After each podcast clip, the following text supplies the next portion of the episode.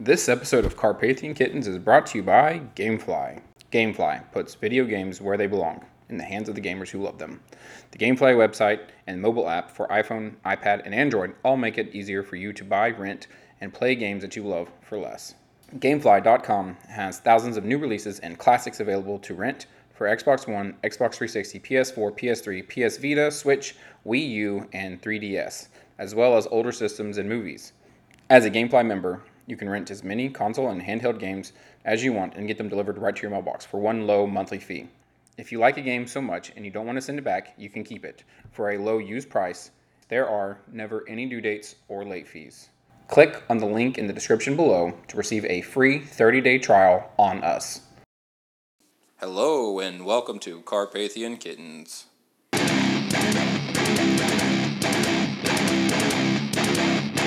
I know that I have asked you all for everything, but now I am going to give all of this back to you as long as you are willing to pay 80% of your income in taxes. I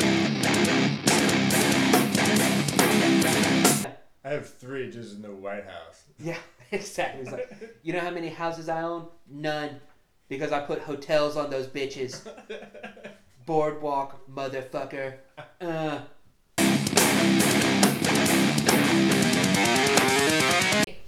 Thanks for that. You fucking idiot. Just hit him with that shit. Fucking nice documents. Yeah. Fuck. I was still drinking that. Not anymore, you're not. Go fuck yourself. Go fuck yourself.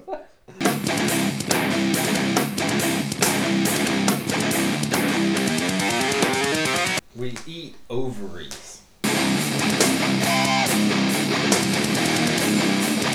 So say we all. So say we all. So say we all. So say we all. So say we all.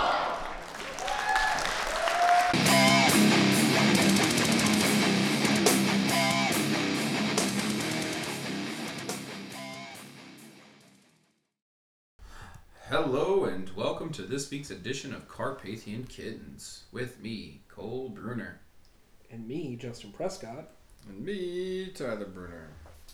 What was your favorite part of Pensacon? Axton? Eating that fucking pizza on Sunday. That was by far the best part. The pizza was good as That's been the best part of my month. That was the first time you ever eaten that pizza? Yeah, it's the first time I'd eaten there, and it's the first time I've eaten like real pizza in about 3 months. Yeah, that place is fucking... Well, 2 months. 2 months. Yeah, it is delicious. Graffiti Pizza, downtown Pensacola. Check it out. Yeah, that shit's awesome. Yeah, it was. It was wonderful, wonderful pizza. It wasn't even. I didn't get the kind that's super good. What's the kind that's super good? It's prosciutto and cream cheese. That sounds disgusting. It is so fucking good. That sounds incredible. It is so good. It sounds like that's gonna be hard to walk away from. It's so good. Mm. Yeah. I don't know if I had. I can't think of like a favorite part. I think. Overall, like just the, I just think of almost overall interactions, like all the way through. Panel. Pretty cool. Of what? James almost panel. I like that. I like what he had to say. It was cool listening to his stories. I thought it was cool that he like went on early and he stayed like past time. Mm-hmm. Right. Because in our business, I have many of my friends right now who are retired. It's forced retirement. Mm-hmm. Just nobody calls them, nobody needs them, nobody uses them in movies anymore. And so they just, they can't get arrested. And they're great artists, great actors, great people in theater and motion picture, who've given so much of themselves to this craft. And they just, you know, the new breed is in, and, you know, new faces come in. So I've been very fortunate. I mean, I've been doing this 50 years, and I can really honestly tell you I live a very privileged life because I get to tell stories, and because of all of you that are sitting in this room and who have seen me in one thing or another, and most of you have seen me probably in Battlestar and Blade Runner, Agents of S.H.I.E.L.D., Dexter, and all those great television shows. Yeah, Miami Vice, who can forget that? What a program that was. Hey, when I did that program, it was a tough one, let me tell you. That was really outside my wheelhouse, big time. But I was appreciative of it. I got to do it. So to answer your question, the thing I feel the most is I live very privileged, and I can't tell you how fortunate I have been to be able to actually live my entire life inside of this art form, inside of storytelling, doing theater for 15 years, not getting any money for it. Finally, I do a piece of work called Zoot Suit, and from there, it was really an incredible piece of theater. After 14 and a half years of doing theater for free, literally used to cost us money every time we went to perform, I made $250 a week. For an actor, that's a lot. That was, well, let me tell you, I was getting paid. I was doing theater and getting paid. Are you kidding me? It was fantastic. But what it was a role that changed the course of my life. It was a role that literally catapulted me into a space of artistry that could never have imagined.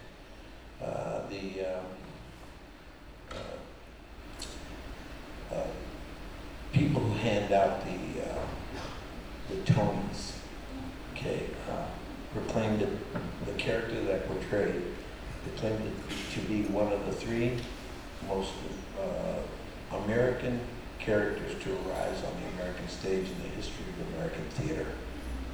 I hold court with Stanley Kowalski, Willie Loman, and Al Pacino, three definitive American characters to rise on the American stage.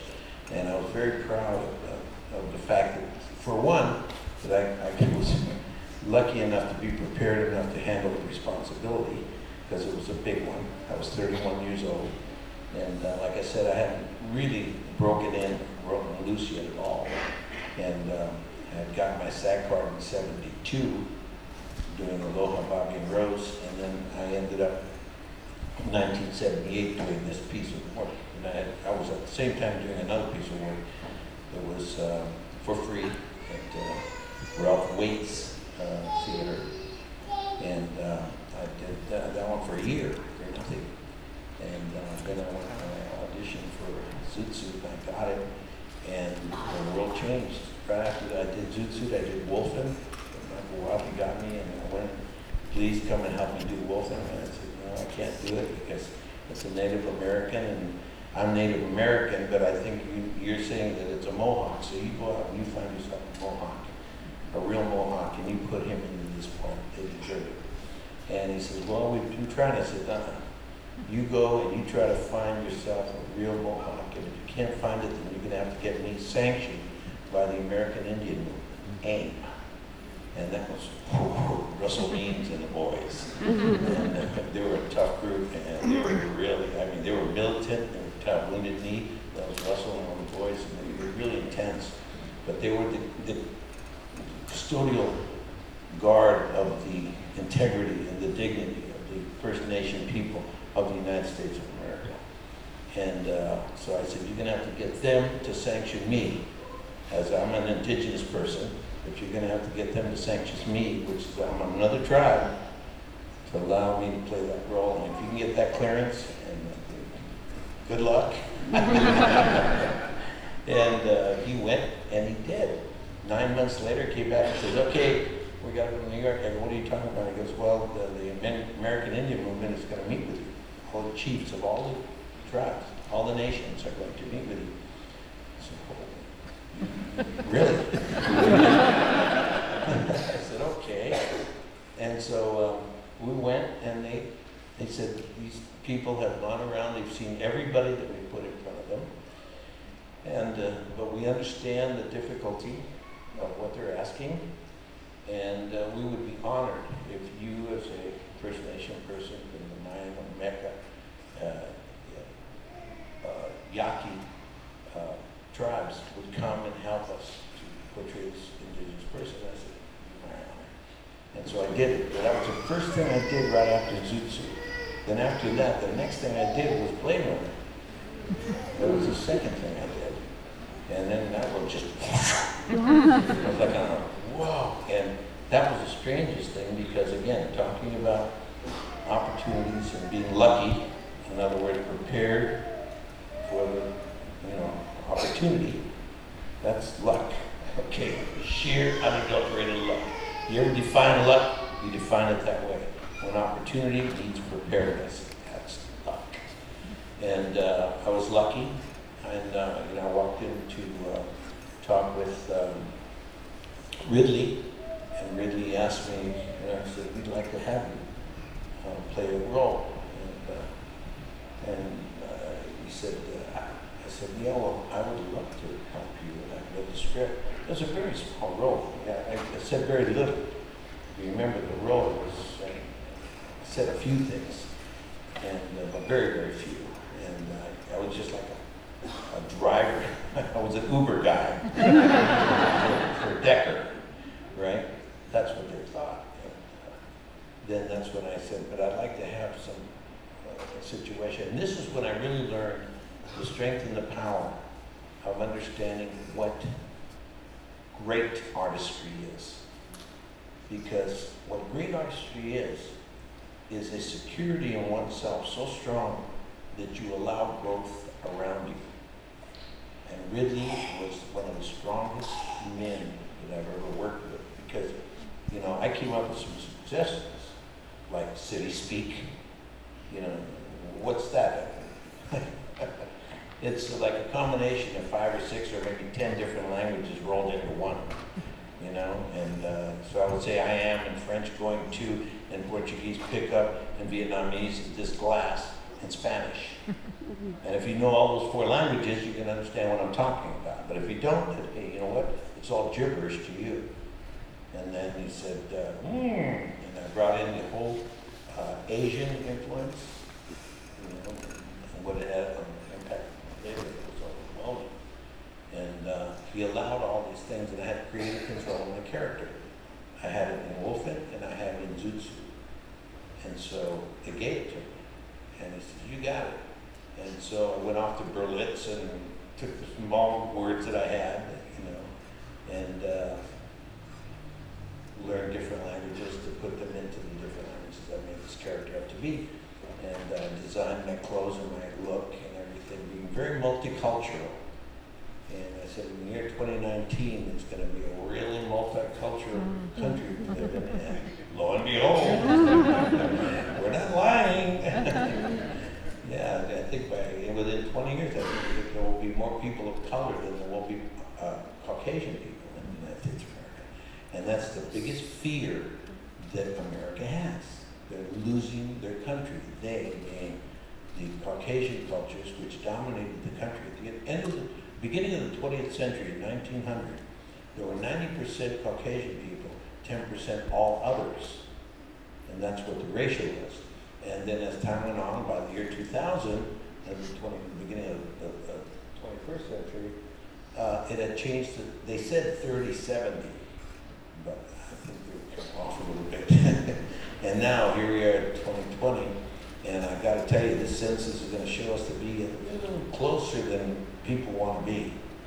And that's truly the gift of humanity, because like I've said it 1,000,000 times over, and I said it in Battlestar, and I said it before I was doing Battlestar, I brought it into the equation, was that there's only one race, everybody, and you all know it. There's one race, and that race... That race is the human race, period, okay? And inside the human race, there are African cultures, there are Caucasian cultures, there are Latin cultures, Asian indigenous. They're great, great cultures. But you cannot tell me that the English are like the Irish. You cannot tell me that the, you know, that the Guatemalan is like the Argentinian. You cannot tell me that the Koreans are like the Japanese. Okay? You can't. But they're all Asian cultures. They're all Latin cultures. They're all Caucasian cultures. And I'll tell you, but we are only one race. And how many of you saw that when I said it? Back in 2009, they invited us to the UN, the United Nations. Did anyone see that on YouTube? Okay, for those of you that are not raising your hand, do yourself a favor. Listen to the 4-minute section of a 3.5-hour presentation that the United Nations presented to the world using Battlestar Galactica. Huh? What's that? Ooh, do you remember that one? That, I mean, forget it. You guys know only, for those that didn't raise your hand, you haven't seen what happens when the entire United Nations did that. You gotta watch it. It's like, it'll make you cry. It will. It really will make you cry. There's Mary McDowell, myself, Ron Moore, and David Icke. And Whoopi Goldberg was the moderator. Yeah, and you know, there was jam-packed from all over the world, people from all over the world, all the dignitaries. And then there was press from all over the world, and that's what they wanted, because what they did, they presented Battlestar as a means of being able to say, quote unquote, this is what we do at the UN. The very first thing that they attacked and that they showed was reconciliation. The Cylons and the human beings had to get together and become friendly and help each other for both of those cultures to survive. And without one or the other, we wouldn't have made it either one. And that's what reconciliation is. That's the main goal of the UN. How to bring about reconciliation between, you know, the different situations that we find on the planet. And then, of course, children in war, you know, right to choose, right to life. We dealt with a lot of the really good stuff that we all argue about every day. And it was really an amazing time. So we went and did, you know, this off of Blade Runner, of course, off of this understanding of what I just explained to you, to Zoot Suit, and then Miami Vice. I've been very lucky. Right now I'm doing Mayans. Anybody watching Mayans right now? Hey, all right. There's 12 of us. Yay. No, that's very cool. If you haven't seen Mayans, well, how many of you saw Sons of Anarchy? Okay. For those of you that saw Sons of Anarchy and enjoyed it, you will love Mayans MC. For those of you that didn't see Sons of Anarchy, or didn't like Sons of Anarchy, do not watch Mayans. Under any circumstances, do not watch it.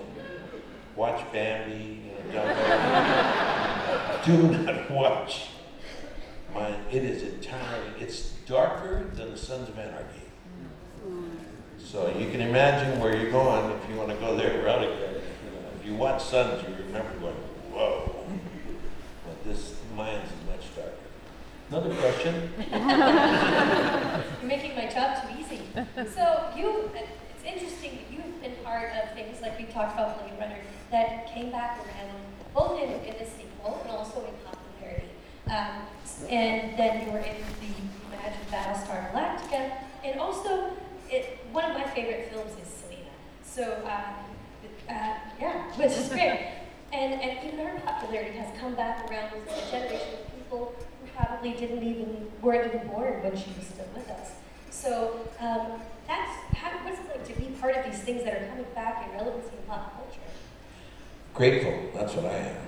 Because basically, this is what's beautiful about the art form of the audiovisual event. Remember, it's an audiovisual event. Very, very distinct, because people forget that without the audio, the visual wouldn't have the power that it has. The audio is what really makes you go deep inside and attacks your subconscious mind. It really annihilates you. You have no idea what you're doing to yourself every time you go see a film or watch television, or even on the monitor and your little screen. When you allow yourself to go inside all the messages that are being projected, you take in. And like a computer, you take it all in. And they go straight to the subconscious mind. They go through the conscious mind. And the conscious mind thinks that it's in control of everything. It's the one with the ego. You know, and if you're Einstein, you might use 8 to 11% of your brain in consciousness. Me, I'm dyslexic, so I'm about 4.5%. But most of us are, I guess, between 5 and 7. If you're 7, then your IQ is really high up there. But most of us don't realize. What is the rest of the brain doing during that, the usage of it? And you got to remember, the brain turns on in the beginning of the end of the first trimester. So 3 months into it, boom, the brain goes on and starts to work to help the body grow and help all the inside develop. So here we are with working, looking at these images, thinking in our consciousness that we have it under control. I mean, can you imagine? I mean, we sit there and we'll be eating our popcorn and say, oh, Margaret, did you see that? Oh my gosh, look at that. I mean, their eyes just bulged out and it looks so real now. Wow. Special effects, ooh, they just, you get it up. Wow, that was good, man, that looked real, didn't it? Wow, yeah. Well, guess what? Your conscious mind is saying, that was special effects. That's how you justify it. That's where your values come in. You say, well, thank God, I know that this is a movie. Okay. But the subconscious mind just takes it all in. It doesn't have any filters. It just like lets it all come in and you have it in there. And then, you know, how many of you saw Jaws? How many of you, the next time you went to the beach, you just went scurrying to the water and jumped? Yeah, you did. I believe you. You are really not understanding. What's that? That's where you went, to Waikiki Beach. So you're lucky. They don't have the great white there. You're right. The water's too warm. But I will tell you this. What happens is that your mind, it's like when I went to go see a movie in 1957, I think it was. Okay, I was 10 years old. Born in 47. I know I'm old. Hey, I look good.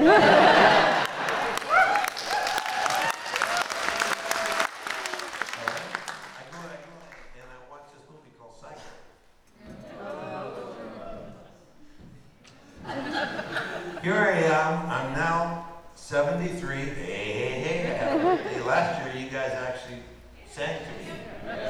You guys were so cool, and Mary led them all, they were watching, I was watching all of you guys, and they put it on FaceTime, and it was really fantastic, and you guys all sang.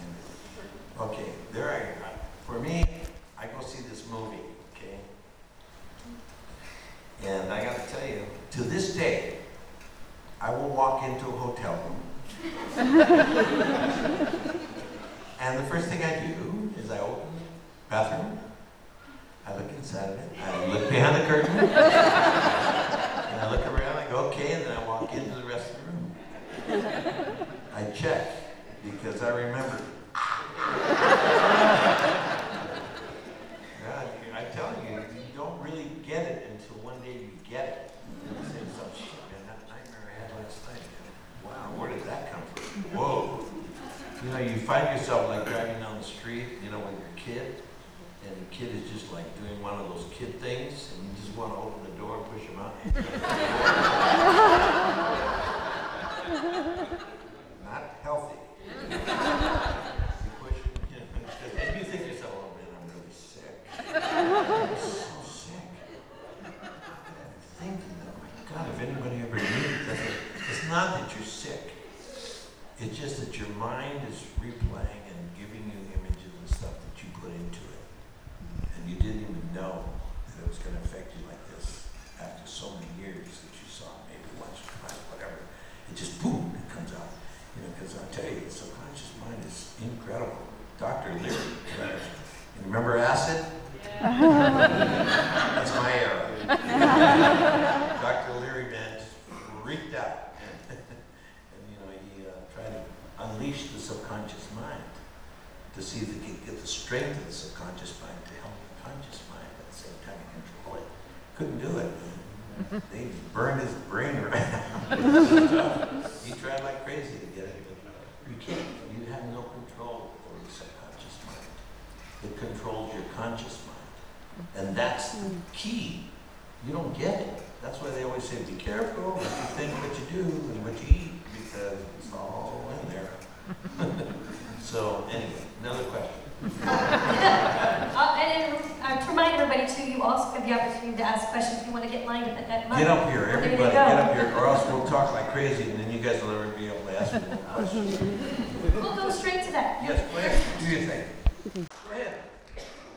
You hit on it earlier, and I just wanted to wish you a happy belated birthday. 24th of February. I know a lot of us were in the theater last year when we were singing happy birthday. I've got it on video, and that was one of the finest things we ever did at Pensacon. I loved it, and I was crying when I was watching it. Man, I remember that right there, and I really couldn't come because my grandchildren wanted me. Okay, it's one thing I could spend it with all of you, or I could spend it with my grandchildren. Sorry, kid, you lost. Yeah.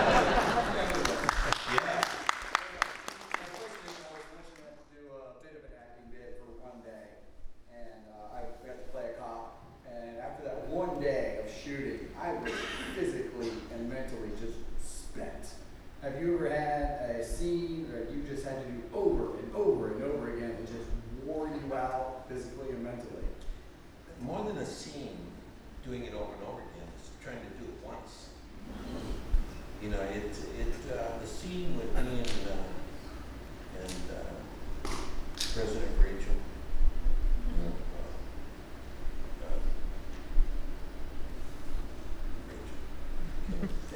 right now. President Roslin. President Roslin, when she dies. Yeah. And we tried to do that scene. It was the last scene that her and I did together. Done at 2:30 in the morning. And we're in the Raptor, and she's dead. And I look over, and I've seen her, and I lean over, and I put my ring on her finger, and then I kiss her.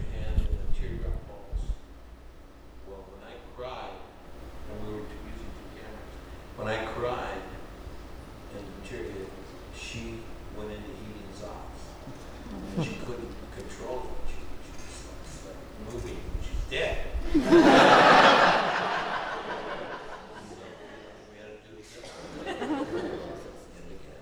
And it was so hard because it was really very difficult. To this day, when her and I talk about that in public, we cry.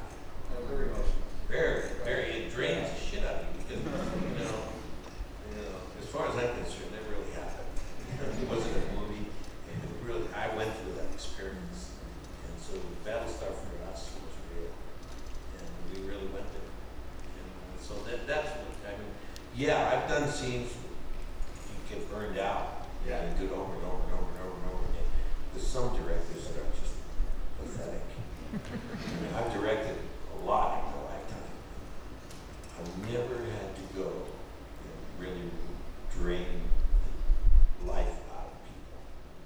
Like, you know, some guys direct, they'll do one scene 68 times, over and over and over and over, and they don't even tell you why they're doing it over. You know, they'll come up with words like, "Oh, that was great. Let's do one more." That was great. Why don't we do it like more?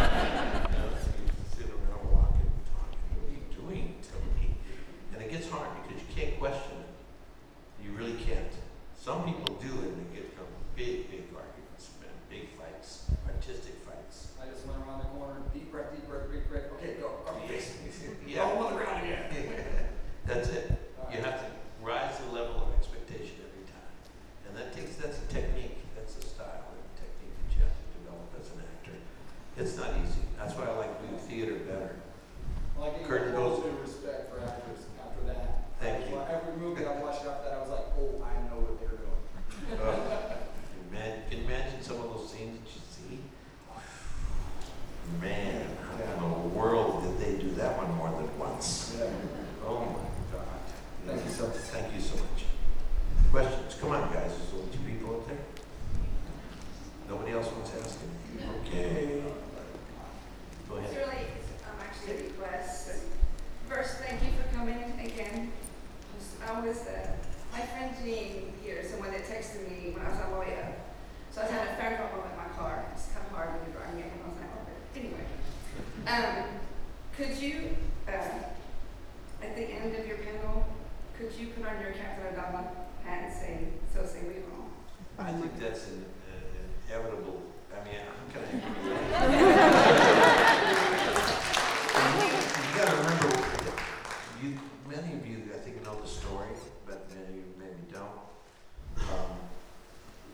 that scene. So since we all seen was the first scene that we all did together as in the very first day of shooting. That was the very first major scene. They had Baltar and Six had done some of their bedroom scenes. And before the morning, then we took a lunch break, and then we came in, and everybody was there. Ross was there. Everybody was there. All the cast. And if you remember, you know, we were all standing there because it was that scene where we had given up. Everybody had given up, and that was the very first time. And so when I did the So Say We All scene, they didn't know what I was going to do. We didn't rehearse it. I just asked them.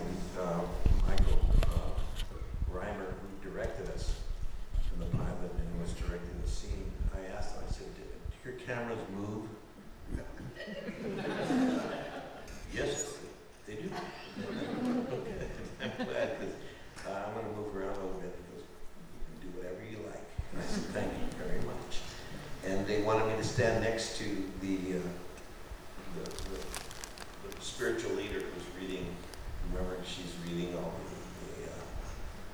the good book, and she's standing up there. They wanted me to be next to her, and I said, no, I want to be with you. I want to be with all of us on that side, and the bodies of all the people that departed are with us, and the place was jam-packed with bodies, and she's reading the scriptures over there, and then I come up and I start my monologue. And at the end of it, I'm walking up towards him, and the first time, and I got the cameras were rolling, okay, and they got wide shots, they got close-ups, you know, 5 cameras rolling at the same time, so they got different angles right away, and so because we had a lot of people were there, and I walk up and I say, you know, we will find Earth. So say we all. So say we all. They didn't do that. If you remember, look back look back, and you can see exactly what they did. I said, so say we all. And then they looked at each other, and some of them said, like you, so say we all, in about 10 voices. And then I said, so say we all. And they all went. So say we all. And that's where that came from. It came from no one told me say it 3 times. No one told me say it. This was all a feeling and a gut feeling about what we had undergone. And that was the very first scene we shot. We hadn't shot any of the pilot. Nothing. That was it. That was the very first thing. So when you see that scene, remember, that was the very first shot we saw. We actually did together as a unit. And it bonded us. The kids just, you know, most of them were young actors. They hadn't done it. Katie Sackhoff, she was 22 years old. She's a baby. I don't think any of them had ever been on a regular on a television series of this caliber, ever.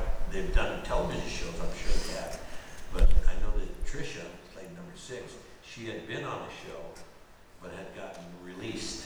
She couldn't hold it up, and she was a runway model who had been pulled into doing this job as an actor, and she didn't pass. She was doing it and had to let her go. She couldn't. And so here she was now on Battlestar Galactica. So she was like really kind of like scared and nervous, but you know she quickly felt the understanding and the love that we all had. Found her family unit, and we all went to the moon. Actually, we went into outer space. Like in Portlandia. Anybody see that? Yeah. I've never been in outer space. That's what I had to tell them. Question, go ahead. Hello. We met earlier at the table, and we talked about Stand and Deliver for just a couple of minutes. Wanted to expand on that and see what it took to get into that role and how it was to do that movie. Okay, how many of you have seen Stand and Deliver? Okay. How many of you saw Stand and Deliver in school? All right. That's that movie, if you haven't seen Stand and Deliver, tonight when you go home, get it. It's the single, listen to this accolade. It's the single most viewed film of any film ever made in the United States of America, in the United States of America. More than Avatar, more than, you know, Raiders, more than Jaws, more than, you know, Star Wars, more than all of these films that have had hundreds of millions of dollars, billions of dollars all over the world that made, and in the United States made $300–400 million, right? They don't even get close to it. We beat Gone with the Wind like 15 years ago. And that's been around since 1939.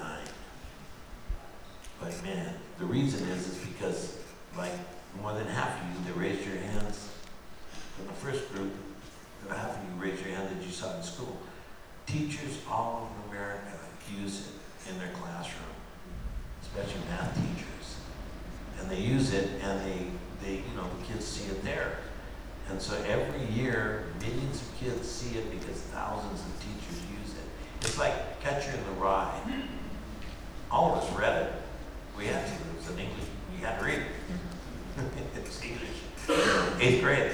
There you go, Catcher in the Rye. And same way they use that book, they use Stand and Deliver. It motivates and inspires, and they use it, and boy, it really works. Again, talking about subconscious mind, it allows kids to feel that, man, these kids that we're watching can do it. Man, come on, I can do this. But you have to have faith and trust in the teacher that's teaching you, that they won't abandon you. It's like a language, it is a language. And like anybody that's ever studied the language, boy, you get in there and go, well, it's so hard, man. It's hard to remember. I can't remember. And it's so hard. And it takes repetitive work to learn language. And especially over the age of 12. From 0 to 12, it's real easy to learn languages. From 12 on, it gets to be a lot different. But mathematics is a common language amongst all humanity. Calculus is the same all over the world, and so physics and everything else. So you can talk using numbers to another, but you can't speak to each other in common language. So to me, that movie is amazing. Stand and Deliver took almost a year for me. It took us 5 years to raise the money. We had to raise $1.2 million.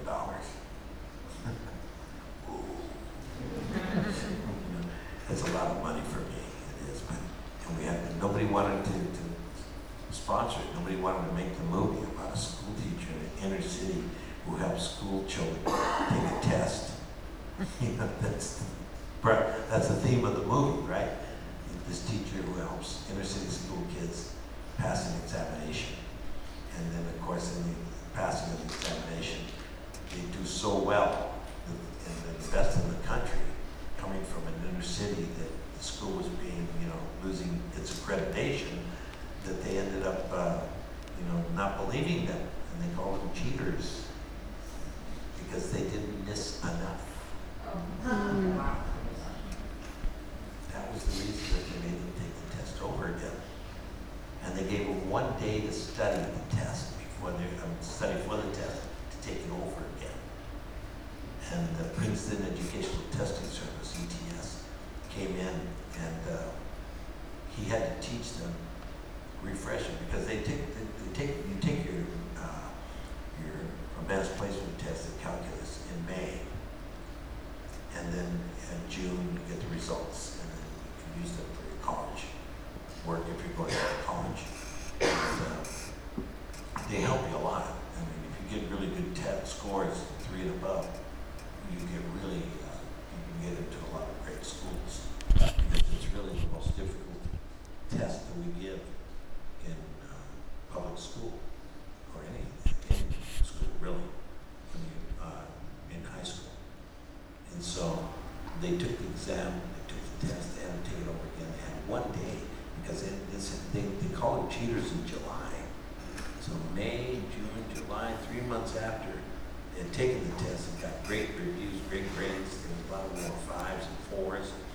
And they said that they cheated so here we are in the beginning of August, and they want them to take the test over again. Now, I don't know about you. I know about me. As soon as I walk out of taking a test, everything that I learned and used, I don't need anymore. Clear your brain out. You know, I don't want to remember none of that stuff. And, you know, I took the test. I passed it. I'm out of here. And, you know, let's go do something else. And so, that being said, they all got into colleges all over America. I think they went to someone got into Harvard, got into Princeton, Yale, Columbia, Stanford, SC. They got into great schools, these kids, and they were all, once they were called cheaters, they all got letters from the colleges saying, sorry, you're not accepted here anymore. So 18 of those kids that did this were crushed. And the teacher, of course, what grade they had was collected. And you saw the movie at home? Did you see it? Okay, great. It was a terrible thing. So I worked with him for a year before we got together, and I went and studied him. And then he was with me every single moment of every single shot. He was there in the room with me. And we wrote the script together in 6 days. There was the producer and director, they had written the script that we were going to use, but it wasn't deep enough. And I'll never forget me asking Jaime, I said, Jaime, what do you think of the script? And he says, well, it's a movie. I said, that's not what I'm asking you. I'm asking, what do you think of the script? He goes, well. He goes, for instance, you know, when I had my heart attack, came back in the room and I told them to line up. They didn't have this in the script. I told them to line up against the wall like a snake. I said, what? He said, yeah, I was supposed to go home. I wasn't even supposed to leave the hospital. And where do I go? I went straight from the hospital after having a severe heart attack and went straight to the classroom and walked into the classroom, and there was the substitute teacher. And I said, thank you for taking care of my canguros. And then I told him to line up against the wall like a snake. I just started writing everything he was saying. And he told me how the heart attack scene, verbatim, exactly what he told me happened to him. I did exactly. He was like teaching me math, precision. I mean, so precise, no chance for error, mathematics, no chance for error. And so he explained to me every single scene.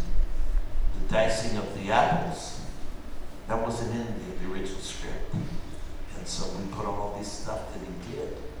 And you know, my director was a little upset because he kept on, you know, he had handed out his script, and then when we went to go do the movie, I handed out the pages that I had written. And so we learned those. I said, let's try the scene this way. And then we showed the script, and we'd start reading it. Wow, this is really interesting, actually. And so he was upset, and I don't blame him, but at the same time, remember Ridley Scott? Ridley Scott was so secure that he allowed growth around him, and I was spoiled. I had artistic control of Miami Vice's character. You know, I had total artistic control of Tango Steel. I had artistic control of Gaff and Blade Runner, you know, my Mohawk Indian and Wolfen, and Alpachuco and Zoot Suit. Are you kidding me? That was my creation. I'm an artist. That's what we do. And not that I'm trying to usurp anybody. And, you know, if you got an idea, we're working together, and your idea works, I'll do it in a second. But if not, then I hope you'll accept my ideas, even though you're the director. You know, if you don't like my ideas and you think they're wrong, tell me, and we'll work it out and see what's going to happen. But we have to discuss it. We have to have an understanding. And so when I brought in the script, we shot, and we actually wrote it in 6 days. Right before we started filming, 6 days before we started filming, we rewrote the script. And I'm handing out pages as we're going along here. No one sees us without this. Oh.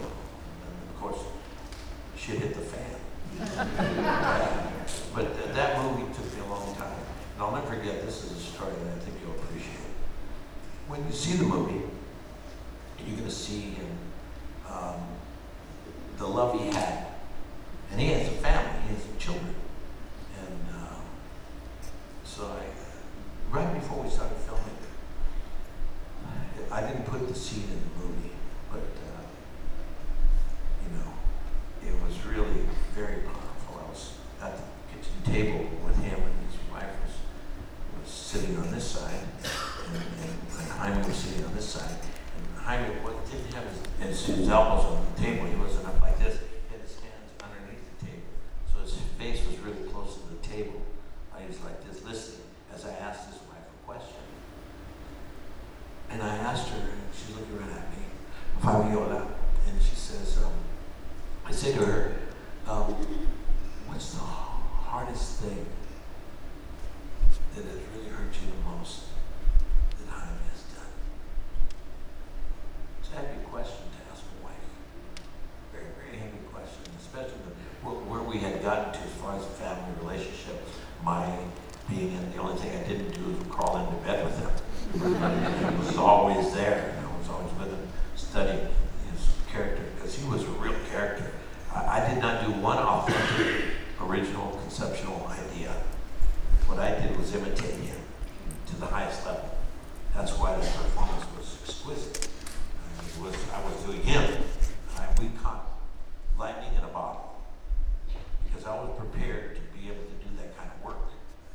And so I buried myself with him and I got him on the way he walked, the way he moved his arms. Because I often wondered, how does a guy like this get a bunch of kids that are rebellious and make them listen to him and give them the trust that they're losers. They were in remedial math. And in 2 years, he got them to understand trigonometry, algebra, geometry, algebra 2, trigonometry, math analysis, into calculus. In 2 years, try it. Good luck. For all of us that really understood mathematics, you know, I don't know how many of you took AP calculus. Question, how many of you did? Well, good for you. How many of you passed it? Good for you. It's a hard test. It's a really hard test. And so, that being said, so I asked Fabiola that question, okay? And she just looks at me and she says, well, Eddie, she has a real thick accent, she's from Bolivia. She goes, well, Eddie, when he told me that he wanted to be buried with a picture of his kids, and I looked at Jaime, and Jaime's head looked like this, and all of a sudden I started seeing drops. Tears falling on the table. I couldn't say another word, because he wasn't talking about his children. He was talking about the kids that he was teaching. And I said, oh, fuck. And he had to hear it. He had to hear it. We never used it. I never wanted to use it. I've only said it a couple of times in my lifetime. And the reason I say it is because I think that truly is what makes this medium so strong, when people reach that kind of truth and they allow it to permeate the art form. And all of a sudden you get things that are just like, oh my gosh, how in the world did they ever get that in here? Man, whoever wrote that one was really inside of it. I mean, this movie is just, takes your breath away. And so that was what happened. And Stand and Deliver was truly a gift. And it's probably, of all the things I've ever done, you know, it's truly, was one of a kind. And I think the Stand and Deliver will be used 100 years from today, as I think Blade Runner and Battlestar will also be used, and Zoot Suit, and Selena. Yeah.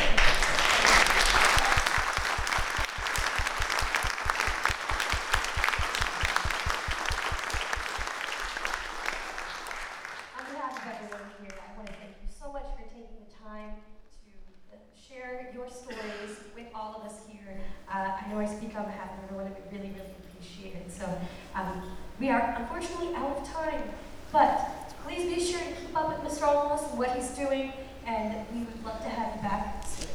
On behalf of Ray, thank you so much, but I'm really on behalf of all our cast and all the people that you met last year and all of you that have watched and really helped us be who we are by helping watching our films and being a part of the reason why people want to continue to work with us and help us tell stories and stuff. It's because of you. That's why I do this. I do this for one specific reason. When I found out about these kind of conventions and what really was happening here, I said, because there's no way that I can spend time, that I spent time with you today and all of you that came by my table, and we talk. Oh, I mean, we sit around, we talk, and I write War and Peace on your... I write, I got real good handwriting, and people go, wow, you really are an artist. And so I do it because it's the only time that I really have to say thank you to all of you. That's what makes these conventions so unbelievable. Yes, you know, it's about comic books. Yes, it's about sci-fi. Yes, it's about, you know, The Walking Dead and everything else. It's great. I love it. But really what it's about being, it's really easier for you because it's not saying, oh my God, he's crazy. You know, you're so used to seeing these characters that you can think you're going to walk up and find, you know, Admiral Ladama standing there, or, you know, Lieutenant Castillo, you know, or you know, Professor Geller from Dexter. No, what you find is me. You find me there, and you find me saying thank you to you for your time, and your love, and your understanding, your respect, and the kindness that you've shared with me throughout 50 years of my life. Many of you have seen me from the very beginning, and I really appreciate you guys hanging on and watching my work and making it possible for me to continue to work. So say I love you. Mm. So say we all. So say we all. So say we all. We're totally silent on him. That's a show I've never seen, by the way. It's really good. It's so fucking And so I was like, maybe I'll watch that. You should. But I don't know what platform is that on. I think it's on Hulu. It's in my closet. Yeah, it's also in the closet. In the closet. Goddamn, everything's in the closet. I can watch fucking Dr. Horrible and fucking Battlestar Galactica. I'm pretty sure it's on Hulu. So here's the thing about that. So that show also got hit by the writer's strike. So the third season is fucking garbage. It's terrible. It's very strange, too, because you're used to this, and it's great. Yeah. And in all truth, they could have done like 3 or 4 episodes and ended it after like the first 2 seasons, and it would have been fucking phenomenal. Yeah. Because then it just got very strange. And then it just got strange. The one that suffered the most, I still feel like, is Heroes. Riches. Definitely. The Riches got fucking... Yeah, that one got struggled the most because it fucking... But it kept going on with it, and it was garbage. Yeah, they're like, we're going to go in this way now, and it's just like, you should really stop. Riches just got canceled because of it. The writer's strike has been such a good fucking show. Because even the trying to revive Heroes still kind of like failed miserably because of the shit that like happened from that strike. It was just like... See, I didn't even... I watched the first episode of that, and it didn't feel like fucking Heroes. It didn't feel like Heroes at all. It didn't feel like anything close to it. That's kind of like thinking you're watching a Batman show and you're watching God. It's because you're not watching, because you weren't watching it from like the majority of the perspective of the, you know, the guy with the horn rimmed glasses. Yeah. And it's just like okay, like, which is what I tagged in for, man. Which I will say, like the concept of those, like that group of people and what they were doing, awesome premise for a show. Right. If Heroes had just it's been them doing that, then that would have been cool. Like, you probably would have had a really good show, but that wasn't what it was. So I don't want you to come through and be like, oh, we're going to do Heroes, and it be that. Right. Like, it needs to be Heroes, and it just wasn't. It's like, we're going to do Heroes, and it's just like, all right, well, here's some things that I need to happen in Heroes if you're going to bring Heroes back. There's got to be some familiar characters. Yeah. Like, at least a Hiro Nakamura. Jesus fucking Christ. Yeah.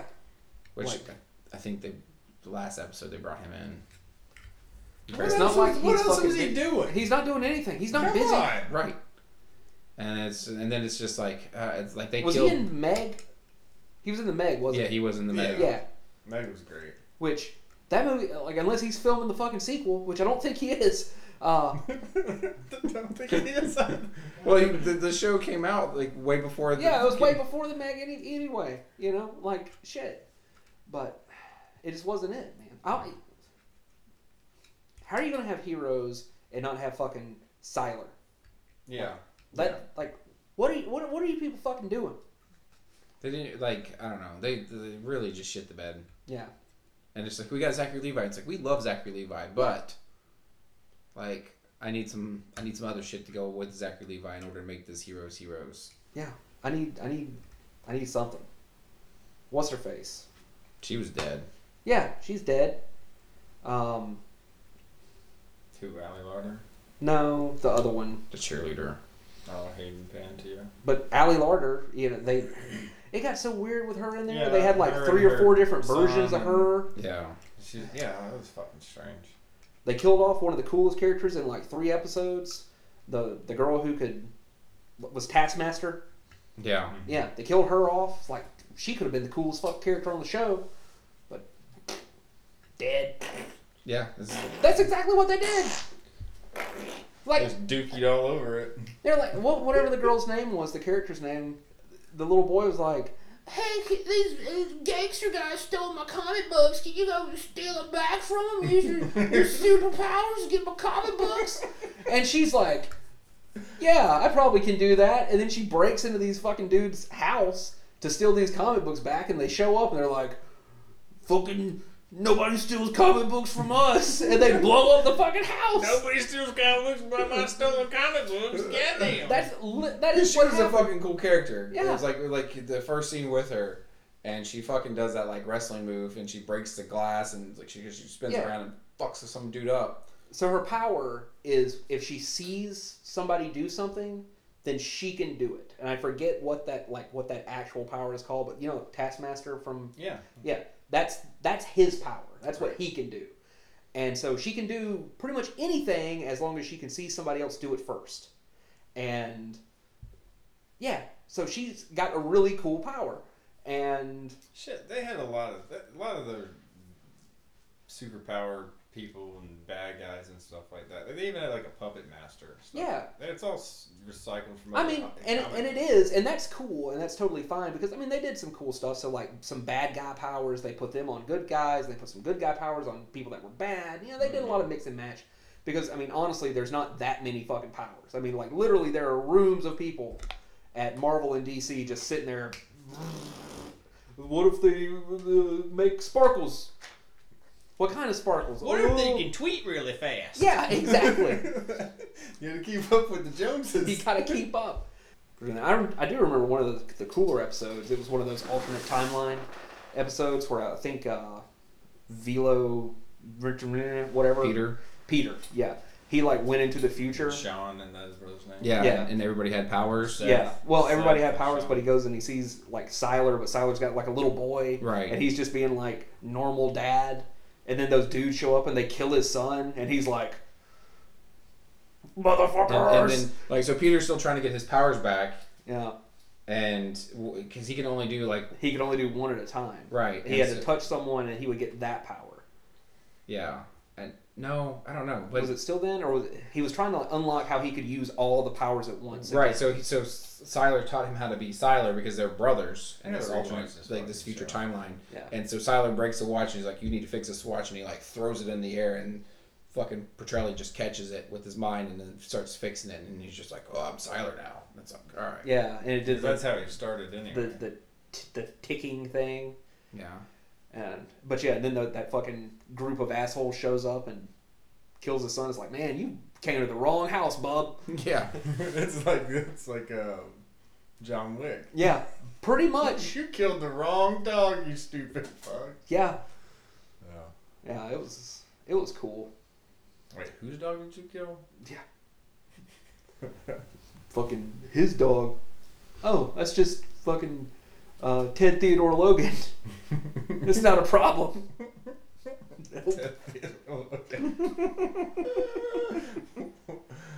He's about a wild stallion all over your ass. When the When's that coming out? I don't know. I think it's coming out next year. Coronavirus put that one off? Probably. Fucking stupid. Corona. So Danielle, she just actually sent me a meme. Well, I gotta send y'all a picture. Y'all like this. Y'all can say it on the thing. Courtney sent it to me yesterday. I don't know if this is true or not, so I need to fact check it. But it says every election year has a disease. So 2004 was SARS, 2008 was avian flu, 2010 was swine flu, 2012 was MERS, M-E-R-S, 2014 was Ebola, 2016 was Zika. That was the one I was trying to talk about. I was trying to remember the other night. 2018 was Ebola again, and then 2020 is Corona. So, you know, there might be something to that. Maybe. Just maybe.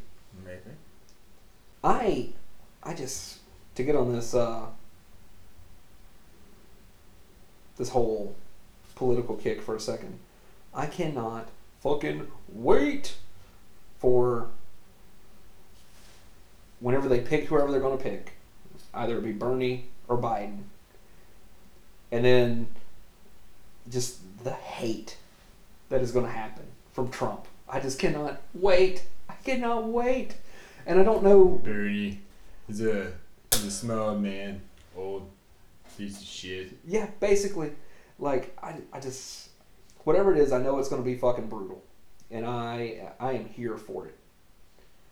I love it so much. Bernie's going to get out there and listen. I know that I have asked you all for everything, but now I am going to give all of this back to you as long as you are willing to pay 80% of your income in taxes. And Trump's going to be over there like, hey, listen, did you guys know that this guy right here had 3 houses? One of them's on a lake, and he wants to take everything that you have. I just want to give you more stuff. Then you know how many houses I have? Yeah. I have 3 just in the White House. Yeah, exactly. It's like, you know how many houses I own? None. Because I put hotels on those bitches. Boardwalk, motherfucker. Yeah. Oh, yeah. That's funny. I mean, it's what's going to be so great. I just cannot wait. Boom. Get some of that. Stupid ass. Stupid shit. Oh my God. It's going to be... It's gonna be great. Oh, you should. I started my second playthrough of Dark Souls 3 again. Oh, yeah? My character. It's ridiculous. I'm flying through it. My character's way overpowered right now. My weapons are overpowered. That's what it is. God, I have this Chaos Blade. It is.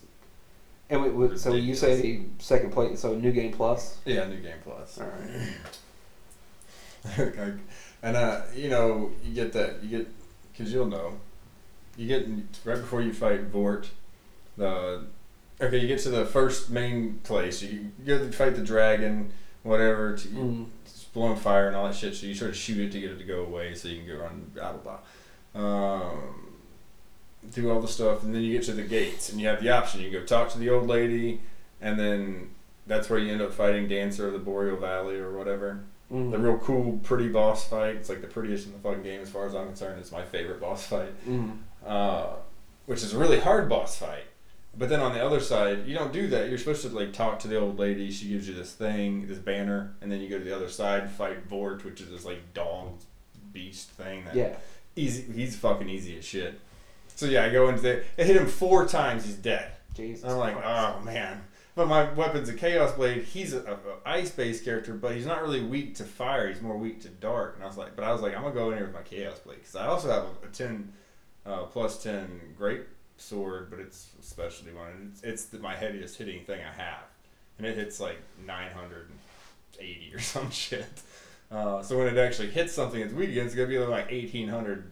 A piece, so I probably had to hit it like twice and kill the damn thing. But I went in with the Chaos Blade and I was just like, damn, 4 hits. That it literally took seconds. It was dumb. But then I was like, oh, I'm gonna go fucking fuck with the Dance of the Boreal Valley, which is a substantially harder boss fight. But when I went and fought her, I kicked the shit out of her too. Not as easily though. because she hits fucking hard. Yeah. So I'd use a couple flasks, but I got 330,000 fucking souls for fighting her. New game plus by yourself. Jesus. So I'm like, goddamn. I'll have to rewatch Heroes. I think I have it somewhere. Well, I'm going to finish Rescue Me, and I'm like halfway through that. And then I was thinking about doing Nip Tuck again. Because I never did see the end of that. I never watched all that. Yeah, I watched the end of that. They fuck up their own timeline and shit and that, so. What is it with all these fucks? Because Rescue Me's fucking wonky towards the end, I remember. That's weird. Everything. The issue is they decided to do that one fucking future episode, and then they don't follow anything that they do in that one future episode. Where you're that future episode's fucking strange as shit. Yeah. Where it's just like, oh, there's stuff that should have happened that's not happening.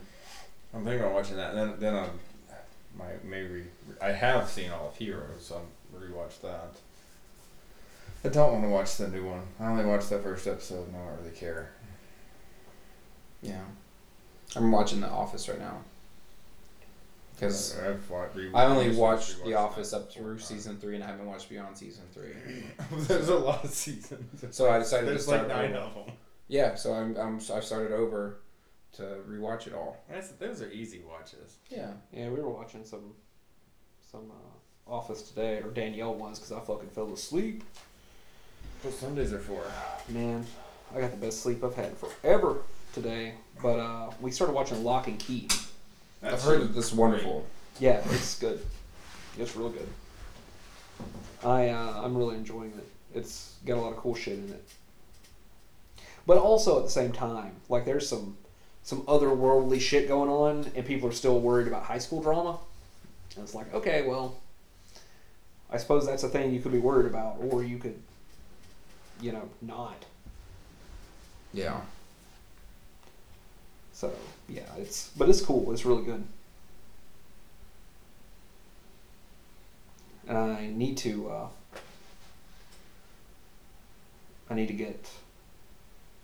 we need to finish that, and then I need to get her to watch the first season of Altered Carbon so I can watch the second season. So, yeah, that's the plan. With all that. So I don't know what's going to happen. We also need to get frames for the art that we bought at Pensacon. Which I wish I had some pictures of that. We could post it. Oh, man. But, whatever.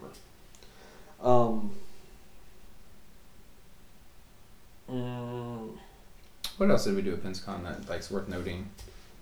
We did Extra Life. Extra Life with Ray, yeah, that was fun. We did some Extra Life with Ray, and that was fun. Yeah. I saw that they were like $2,000 for their goal. Yeah. Which is really cool because it's like, I don't know if you remember, but Ray already did like 17 something, or did he do 19? I want to say it was 19. Right, so he's raised about $4,000. Right, so he was already like 19 in after his November stream, and so tagging this on, that's really awesome. Yeah. Yeah, I'm happy for him. He got some good traction too. He got Billy Zane to come down there and post about it. He posted that on his Instagram. That was neat. He had Matt Ryan come down there. The kid who did the motion capture for Teenage Groot. There's a lot going on. Yeah. So. Yeah. But yeah, right on with that. We gave him some shirts. And don't think anything actually really happened with those, but we gave out some merch. That is true. It's all good. Somebody put stickers of our stickers up all over downtown, so we handed out a ton of stickers. Right. I mean we still have a good number left, but we had what, 250 to hand out? No, we had 400 to hand out. We had 400 to hand out. How many we got left? However many's in this. How many's in one pack? So yeah. How many packs did we start off with? 6? Yeah. So I'm guessing. Well, plus these cut ones over here. So if I had to guess, we probably have 100 left. 100 left. So we handed out like 300-ish stickers. Because I probably got like 6 or 7 still at the house. Yeah, which is awesome. Yeah. So we handed out a ton of stickers. And that's cool. We had a good time. Walked around. God, I walked like 18 miles. Oh, big yawn. Yeah, I walked like 18 miles. And probably per day. No, that wasn't per day, but it was... Felt like it. It felt like it. Goodness gracious, it felt like it. I was so tired. I was tired all last week. No, after, you know, I woke up Monday fully, like, re-energized. I was like, all right, that was a much, like, very hard sleep. I typically only sleep about, like, 4 hours at the max each night. Mm-hmm. And that was, like, a full 8 of, like, you're not waking me.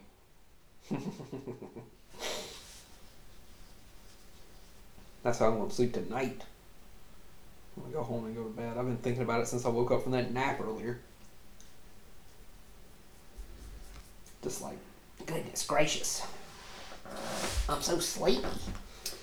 So this past week I was doing some paperwork with a client. Mm-hmm. And they're in my office, and they're using my pen, which is okay. But as they finish the paperwork, they go to put the pen back into the pen cup, and they throw it into what they believe is the pen cup, and this is actually my coffee cup that I have a full cup of coffee in. I was like, damn. Thanks for that. You fucking idiot. Just hit him with that shit. Fucking nice documents. Yeah. Fuck. I was still drinking that. Not anymore, you're not. Go fuck yourself. Go fuck yourself. Do you like your coffee black? How about some black ink? Yeah, how about some ink? Shit, fuck man. Fuck you. God damn it. Why would you do that? That was a full cup of coffee. Just made just the way I like it. Nah, fuck you. How about that? Yep, that's exactly what happened. What did you say to him? I just looked at them and I was just like, yep, that was my cup of coffee. Oops. Oopsie. Like, it wasn't full, was it? And I'm like... Yep. It's a full cup of coffee. Yeah, that was new. I just got that. It's okay. Don't worry about it. Thanks. God damn. That's really funny. I would have... I don't know. Maybe you should have yelled at them. I probably should have. Just a total beratement. Yeah. God damn it! This is fucking expensive coffee. What's wrong with you? That shit was Folger, so it wasn't expensive. Oh, well, they don't know that. Yeah. This is some of that gourmet shit.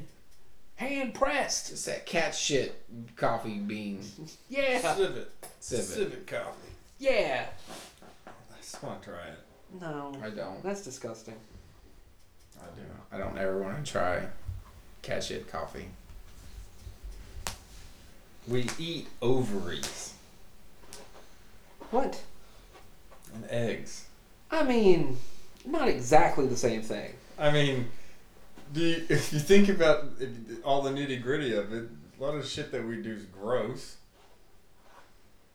I mean, yeah. I'm not saying go around and eat shit, because if it smells bad, it probably tastes bad. But this is probably doesn't smell bad, probably doesn't taste bad. It's just the nature of the beast. Yeah, I don't want to do it. Yeah, it is the nature of the beast, because it's naturally coming out of their ass. All the food or the vegetables you eat is getting fertilized by shit. Yeah, but it's not going through an animal's stomach and coming out their asshole. Sounds delicious. And most of the time, the fertilizer isn't rubbed on the fucking food. Sometimes it is. Most of the time it's not. I've seen some videos from like McDonald's and Wendy's across the United States. Oh. Did I see that Wendy's has breakfast now? Yep. Yeah. Have any of y'all had it? Nope. Has it actually come out yet? Yes. I might need to stop by Wendy's tomorrow. I just wanted to... Because Taco Bell, when theirs came out, I was skeptical, and that shit's not that bad. Taco Bell's... I've yet to have Taco Bell breakfast. It's good, man. Their breakfast burritos are on point. Yeah, that flat thing, that gordita flat thing, I don't even know what the hell it is. It's a crunch wrap. Breakfast crunch wrap. It's fucking good. Yeah, because it's like eggs, and then it's a big-ass hash brown, and then it's more eggs and meat on top of it. Like sausage, ham in it. Yeah, it's fucking good. Yeah, sausage, I think, in there. Or bacon. The shit's off the chain. It's super good. Yeah, it's really good. Bloodshot comes out like next week. Does it come out so soon? Yeah, it comes out this week. It's in theaters Thursday. So technically Friday. Technically Friday. Yeah. That looks cool. I don't even know what the fuck that is. It's a comic book movie, but it's from this... It's like a lesser-known distributor of comic books called Valiant Comics. But Bloodshot's fucking awesome. Basically, he's the Punisher and Wolverine put together. So he's a soldier, and he has these nanobots in him that heal him. Like, no matter how badly injured he is, they put him back together really, really fast.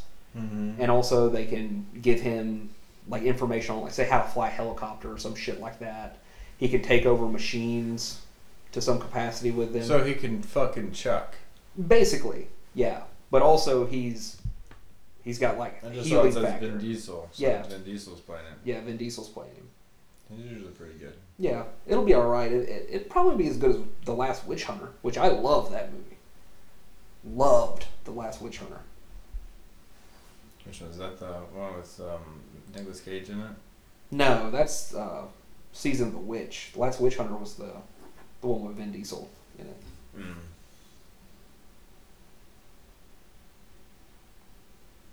Yeah. You never saw that? I probably did. I can't remember all the shit I've seen. I don't know. It's fucking hard to keep up. But yeah, Last Witch Hunters. I just like the Riddick stuff. Even Chronicles of Riddick. Yeah, man, I love those movies. Pitch Black was so good. Yeah. I like them. I like the new one that he made that was just called Riddick. It was good. I thought it was a lot of fun. I didn't see that one. How did I miss this one? Yeah, you see Katie Sackhoff's boobies in it. How the fuck? Oh, no. What the fuck? Yeah. I thought we saw that in one of the... Fucking the second.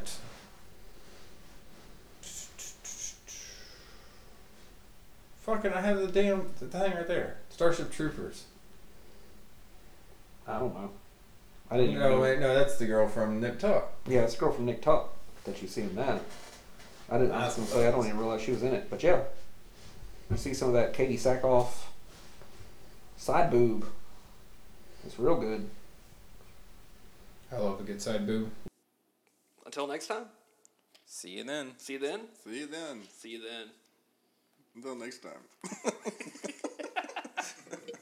We'll get this shit right one day. I want everybody in the house that's been partying since they woke up to get their asses out on the dance floor. Right fucking now. We party like what? We party like geeks. We party like what? We party like geeks.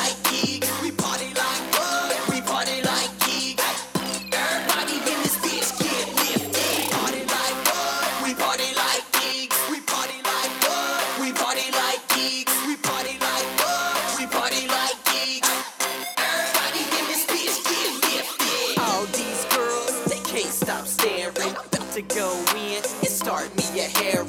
Jack's got my back when I holler like hello. Sipping on candy, tripping like Sparrow. So much green, call me Oliver Queen. I got a queen, so I must be a king. A crown and coke sounds royal to me. Order another, that's a royal decree. Now let's go.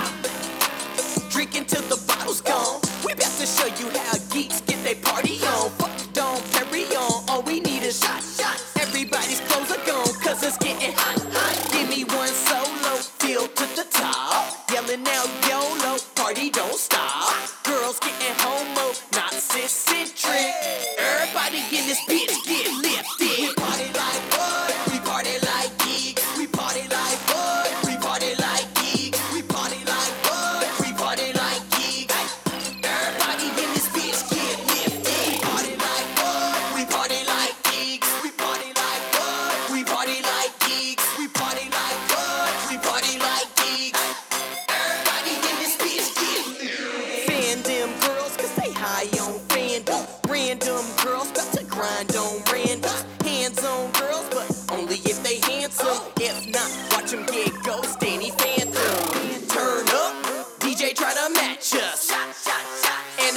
for a hat trick. Make the floor bounce like it was a mattress. Time to get crazy like bat shit. Party like a geek and it's never boring. Started in the a.m., stopping in the morning. Hands in the air till it tinkles in your cuticles. Party like you're never going back to your cubicles. See your lights as the glow sticks glow. DJ drop the bass, make the speakers blow. Super Smash Bros, double fisted. Everybody in this bitch get lifted. We party like what? We party like geek. We party like what? We party like geek. We party like what? We party like geek. Everybody in this bitch get lifted. Yo, DJ, my name is. I don't think they understand. We gotta really party like geek. Maybe I should hit them with an example. Started with a drink, got breakfast, and another drink. Costume ready, then I had a drink. About to head out, first I got a drink. Hit the con floor up, yeah I got a drink. Stopped at the front door, hurry up and drink. Courtesy a hold on, now we in this piece. Wish I could drink more, hit and drink. Con has a special, so I bought a drink. Maybe it was two, and maybe it was three. Hell, I'm seeing double.